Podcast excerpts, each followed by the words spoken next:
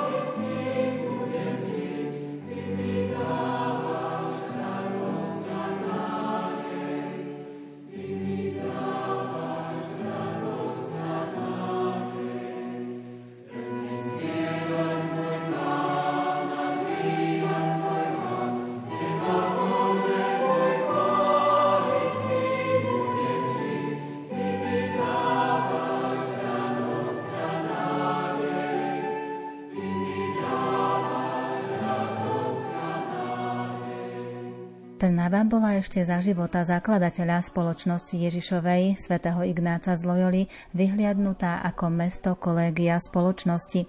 Po Ignácovom odchode do väčšnosti 31. júla 1556 sa počas dvoch rokov o otázke Trnavského kolégia nehovorilo, no v roku 1558 sa táto otázka znova dostala do pozornosti. Arcibiskup Mikuláš Olách v októbri 1558 pozval viedenského rektora jezuitov a oboznámil ho s návrhom, že chce založiť dve kolégiá pre spoločnosť Ježišovu, jedno z nich v Trnave. Skôr ako spoločnosť Ježišova prevzala v Trnave kolégium, jej členovia už začali pracovať na duchovnej obrode Slovenska tak, že sa zúčastňovali na cirkevných synodách, ktoré zvolal arcibiskup Mikuláš Olách. Na jeho žiadosť uhorský kráľ Ferdinand I vydal 1. januára 1561 zakladajúcu listinu kolégia. V nej hovorí, že v spolupráci s horlivým apoštolom uhorskej katolíckej veci, arcibiskupom Oláhom, usídli v Trnave na slávu Božiu a na prospech kresťanskej viery a uhorského kráľovstva spoločnosť Ježišovu, ktorá už doteraz získala zásluhy na poli výchovy mládeže a pri obrane pravej viery a vedy. Aby členovia kolégia mohli žiť svojmu povolaniu bez hmotných starostí, Hodnoverným listom za predpokladaného súhlasu Svetej stolice trnavským jezuitom daruje na väčšie časy neodvolateľne krasňanské opáctvo a bíňanské prepoštstvo so všetkými právami, dedinami, osadami, majermi, sluhami a všetkými ostatnými dôchodkami. Prví členovia jezuitskej komunity prišli do Trnavy 23. apríla 1561. Ubytovali sa najprv na fare, potom 21. júla sa presťahovali do domu, ktorý im kúpil arcibiskup. So kolégia sa začalo 18. augusta 1561. Ferdinand I prispel na stavbu tým, že ju zveril svojmu architektovi Petrovi Feraboskovi, ktorý v rokoch 1553 až 1556 spevnil a prestával opevnenie mesta Trnavy. Fernabosko zachoval prvý dom a vsadil ho do nového bloku, ktorý podľa súčasníkov robil veľký dojem. Stavba bola spojená s mnohými ťažkosťami. V roku 1564 bola hotová časť kolégia s dvoma poschodiami. Bola tu kaplnka, dve učebne, byty, kuchyňa a jedáleň. Celkové dokončenie odložili na neskoršie časy – Arcibiskup Mikuláš Olách pamätal na Trnavské kolégium aj vo svojom testamente zo 14. septembra 1562 a poručil mu 2000 zlatých. Už predtým daroval na zakúpenie domu 600 zlatých. Slávnostné otvorenie kolégia bolo spojené s trojdňovou dišputou z humanitných vied, filozofie a teológie. Jej program bol vydaný tlačou vo viedenskom kolégiu. Dišputa sa konala v roku 1561 v kostole svätého Michala. Krátko na to sa v škole začalo vyučovať. Dve triedy boli umiestnené na fare, jedna v budove meskej školy. Začiatkom roku 1562 v kolégiu bolo už 11 jezuitov. Žiakov bolo vyše 100.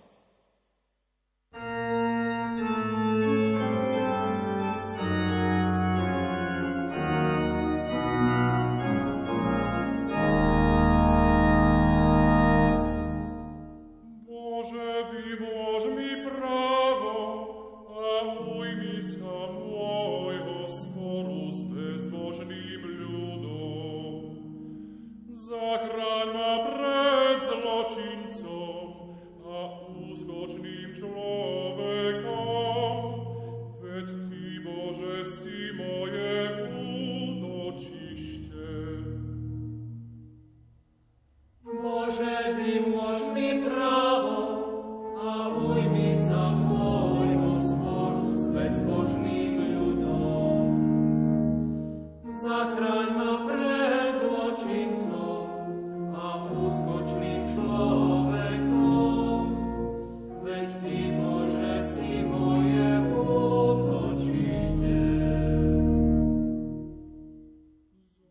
Lete roku 1562 vypukol v Trnave mor. Školu rozpustili. Členovia jezuitskej komunity sa venovali duchovnej a charitatívnej službe chorým a umírajúcim a zaplatili aj daň tejto epidémii.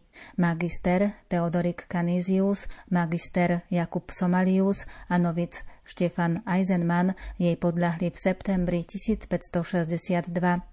Opatrovanie chorých a umierajúcich bolo v programe spoločnosti Ježišovej od začiatku. Mnohí jezuiti sa obetovali pre lásku k blížnemu.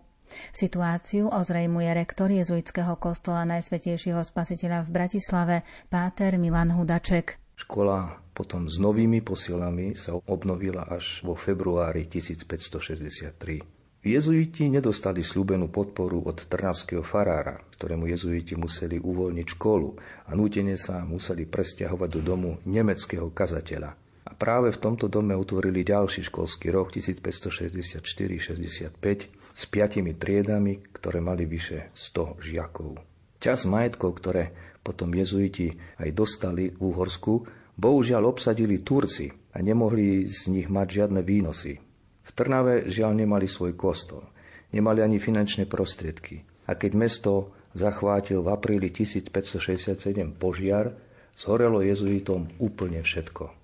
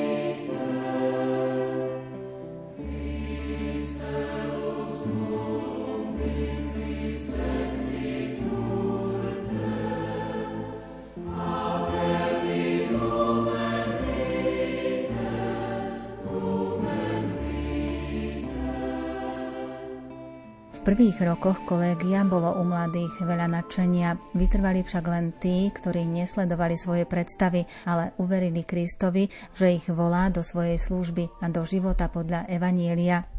Keď 3. apríla 1567 prichádzal do Trnavy vtedajší provinciál, videl mesto v plameňoch ako ohnivé more. Zhorelo asi 150 domov, medzi nimi aj kolégium. Na obnovu budovy jezuiti nemali vlastné prostriedky. Hneď na to prišla ďalšia rana. Koncom apríla ochorel a 9. mája zomrel vo veku 28 rokov rektor Páter Peter Hernát.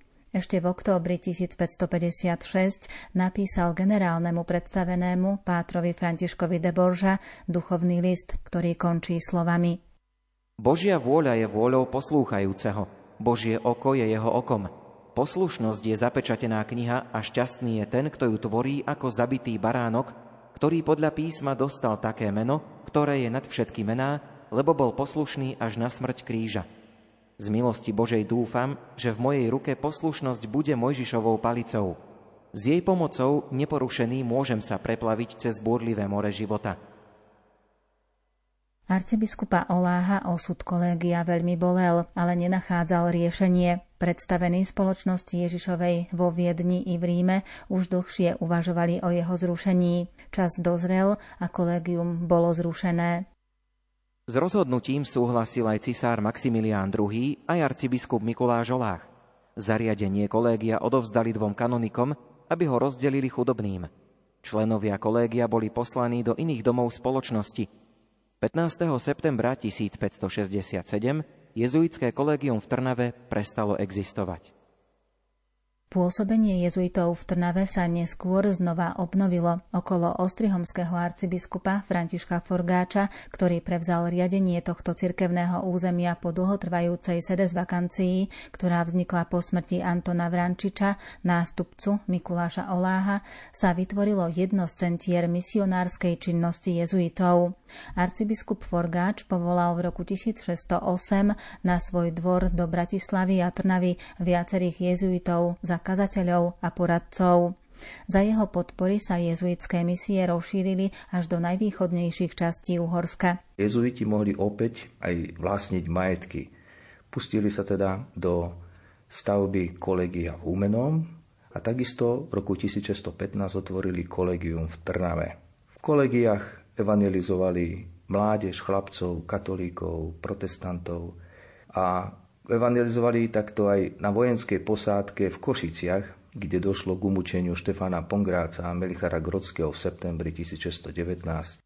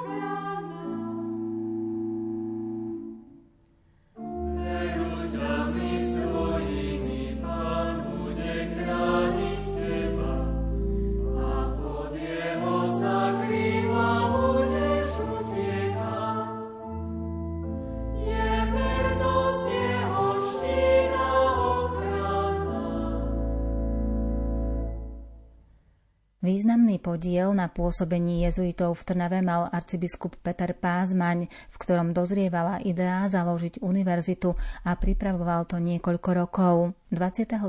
marca 1619 daroval v Trnave jeden dom pre knižnicu a v ten istý deň založil v Trnave fundáciu na konvikt pre chudobných študentov a 20. augusta 1624 konvikt pre šľachticov.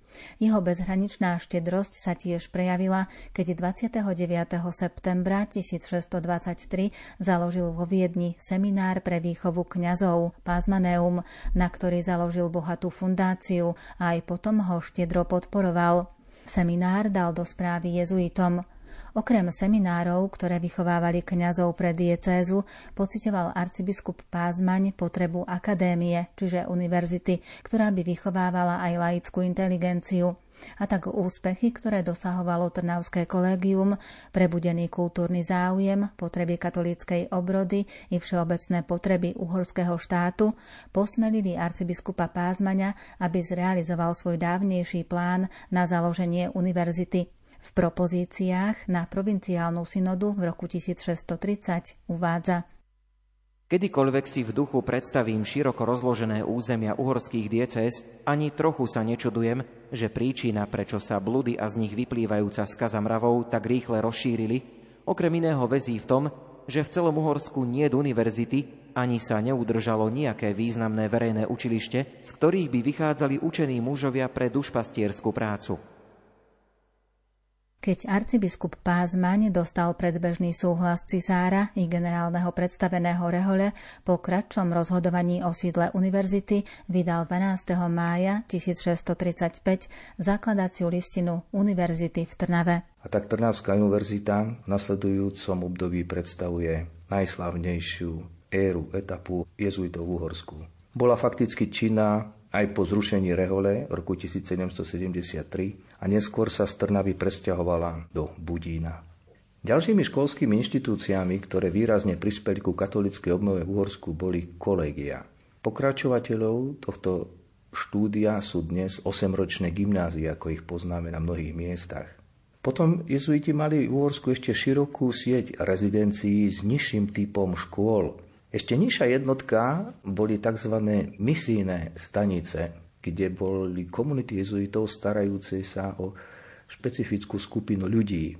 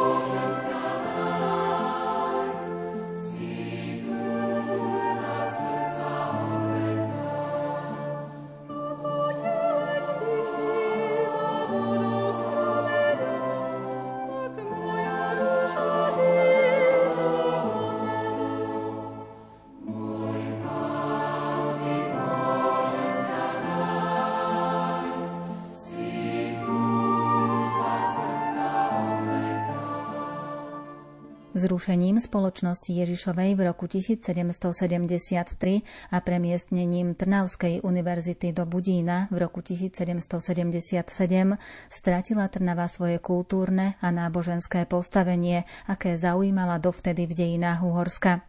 Obnovená spoločnosť Ježišova nemohla hneď pomýšľať na takú širokú činnosť, akú vyvíjala pred zrušením, ale Trnava nezabúdala na spoločnosť Ježišovu, ktorá jej kedysi svojou prítomnosťou a účinkovaním získala slávne meno a nehynúce zásluhy o náboženský a kultúrny rozvoj Slovenska. A tak sa spoločnosť Ježišova po 80 rokoch vrátila na to isté miesto, na ktorom hneď na začiatku svojich dejín nadviazala kontakt so Slovenskom. Zásluhu má na tom predovšetkým ostrihomský arcibiskup Ján Citovský, ktorý 22. mája 1853 slávnostne uviedol synov svätého Ignáca do Trnavy.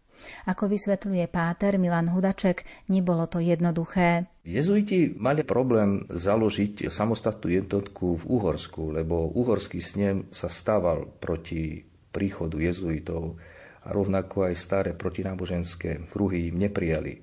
Sem prišli až keď bola v roku 1849 uhorská ústava suspendovaná a uhorský parlament rozpustený.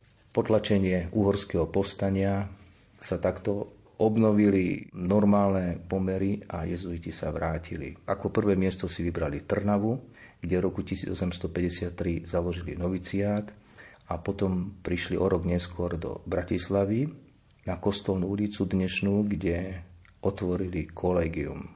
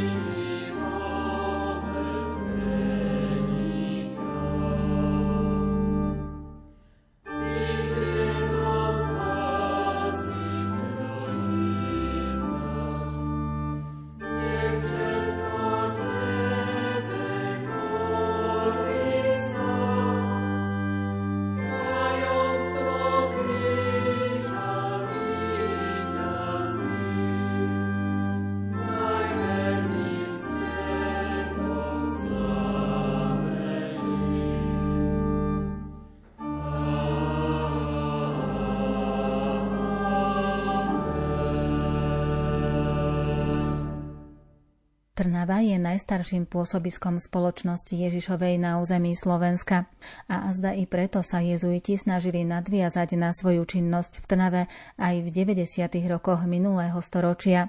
Slobodné účinkovanie cirkvy v Československu po roku 1989 prinieslo vrátenie budov reholiam a tiež otvorilo proces formovania rehoľných komunít. Ako prvý z formačných domov bol zriadený noviciát. V prvej polovici roka 1990 kúpil provinciál Andrej Oswald cez inzerát dom v Trnave. S magistrom novicov Ladislavom Čontošom sa doň nasťahovalo 17 novicov. Trnava je teda najstaršie miesto jezuitov na Slovensku. Veľakrát sa ten apoštolát Trnave menil a dneska sa v Trnave nachádza univerzita a mnohí pátri vyučujú práve na tejto škole na rôznych fakultách. Iní zase majú na starosti duchovnú službu medzi študentami a pracujú v univerzitnom pastoračnom centre. Ďalší majú službu alebo pastoračne slúžia rodinám v nedávno vzniknutom centre pre rodinu, ktoré je veľmi vyhľadávané pre rozličné formy pomoci, či už právne, alebo lekárske, alebo spoločenské. V Trnave sa aj nachádza vydavateľstvo Dobrá kniha, ktorá sa bola prinesená z Kanady a v súčasnosti sa pripravujú do tlače nové publikácie, teda náboženská literatúra. Venujú sa, patrí aj duchovnému vedeniu ďalších evangelizačných skupín, a venujú sa aj ľuďom, ktorí prichádzajú do kostola zo širokého okolia a v duchovnom vedení a v spovedi hľadajú jezuitov pomoc. V Trnave sú aj uložené telesné pozostatky košických mučeníkov a takto to miesto rozširuje a podporuje aj kult úcty k týmto patronom jezuitskej provincie na Slovensku. thank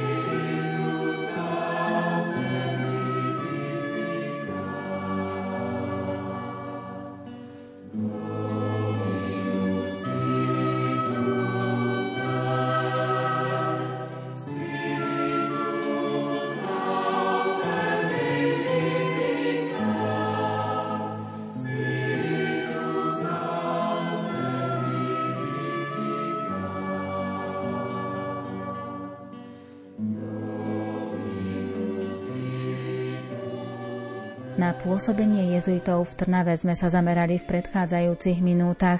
Zaznela hudba podľa výberu Diany Rauchovej. Citácie interpretoval Ondrej Rosík. O zvukovú stránku sa postaral Marek Rímovci a za pozornosť vám ďakuje a ďalšie vydanie pozýva počúvať Andrea Čelková. Na budúce sa dozviete o ďalšom významnom pôsobisku spoločnosti Ježišovej Košiciach. Lord.